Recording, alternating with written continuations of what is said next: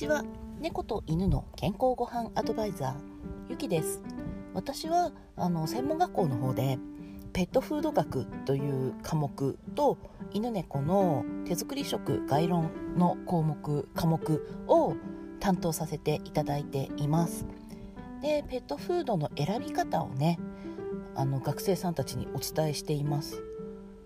どんなことをお話ししているかっていうと、まあ、今日はね今日の授業の中では酸化防止剤をテーマにお話しさせていただいています。えーと、酸化防止剤にはね大きく分けて2つあって合成酸化防止剤いわゆるエトキシシンとか BHT とか没色資産プロピルとかそういう今多くの飼い主さんがさすがにこの酸化防止剤は人間の食品にも使えないしすごく毒性が高いし肝臓に負担がかかるし没色資産プロピルに至ってはあの変異毒性変異原性えっ、ー、とね親に食べさせると子供の体からも検出されるくらいの強い毒性を持った酸化防止剤が使われているペットフードがたくさんあってそのペットそういったペットフードを食べているとペットフードだけじゃなくって酸化防止剤のせいでねあの体調を崩す動物がいるっていうことももう分かっているので避けたいですよねっていうのは多くの飼い主さんがご存知だと思うんです。だからまず飼い主さんたちがそういった知識を持っていて合成酸化防止剤自体にこう不信感を持って選択をしない飼い主さんがいるよっていうことがまず一つですね。ではあのもう一つの天然と言われる合成よりは体に優しい天然酸化防止剤一番多く使われているのはローズマリー抽出物だったり、まあ、茶化テキンとかね緑茶抽出物って書いてるものが多いですねでそういったものなんですけれども合成と比較して何がダメかっていうと酸化防止力が弱いんですよ。天然で体に優しいから酸化防止する力も弱い。だから合成の酸化防止剤を使っているペットフードと同じように取り扱ってしまうと酸化が思ってるより進んでしまうんですよ。でそもそも酸化防止剤をペットフードに入れなければいけないのはドライフードを飼い主が求めるからなんですよね。工場から出て私たちの手元に届くまでに何ヶ月かかるかわからないペットフード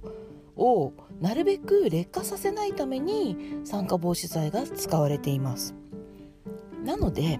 酸化防止剤を使っていないペットフードを購入するのであれば酸化させないような取り組みをきちんとして取り扱わないと酸化防止剤を入れる理由は酸化が体に悪いからなんですよ。酸化したペットフードを食べた犬猫に健康被害が起こることが分かっているので酸化防止剤を使います。で合成と天然の酸化防止剤があって合成の方があの毒性が高いです。ですから天然酸化防止剤を選択します。天然の酸化防止剤を選択したということはこのペットフードは酸化しやすいということを理解して酸化させないような取り扱いをすることが重要です。酸化は熱と光そして酸素に触れることで進みます。ですからペットフードの保管の鉄則は酸素に触れさせず低い温度で光に当てずに保管する。というものです。その上で効果の弱い天然の酸化防止剤を使う。タモフードを選ぶ。あるいは酸化防止剤を使っていないペットフードを取り扱う。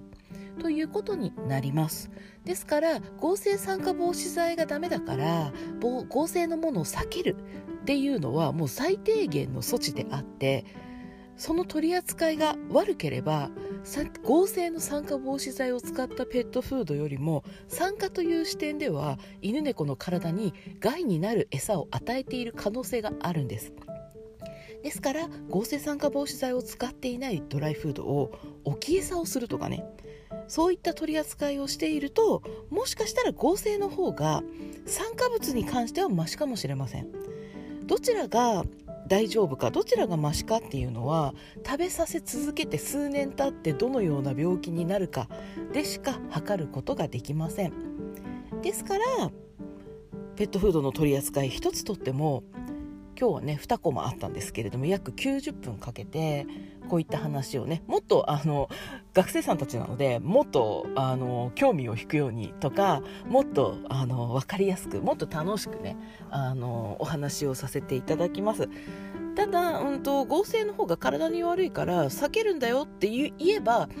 1分で終わる話なんですでも私たちはプロなのでなぜ酸化防止剤が使われるのかなぜどのような酸化防止剤があって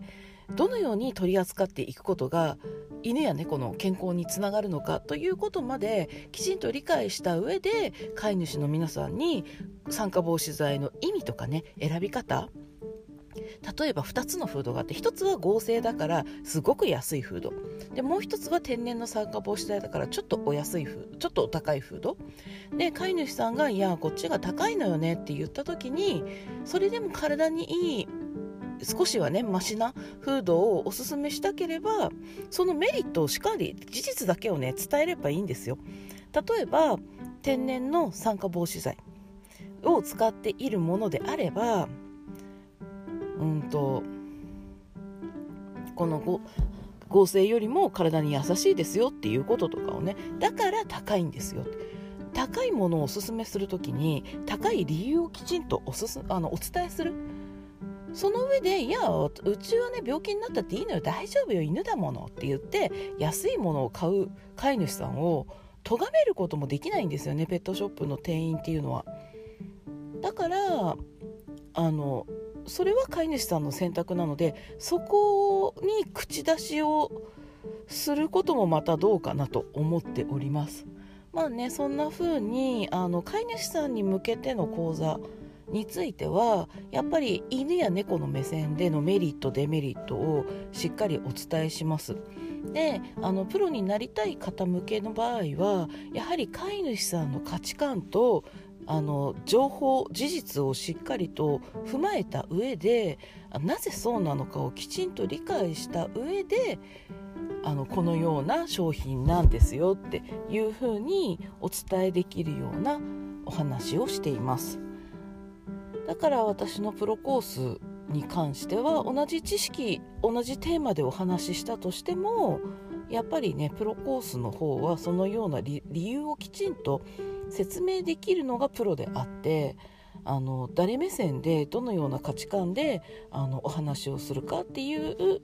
ことまでお伝えしているのがプロコースです。まあ、飼い主さんにもねあのなぜかという部分はきちんとお話しします。参加ということ参加という言葉はすごく重大な健康を思う上でねすごく重大なテーマなので今日は専門学校でも参加の話をしました。一見ね、あのペットフードを選ぶのに酸化とか健康とかっていう言葉が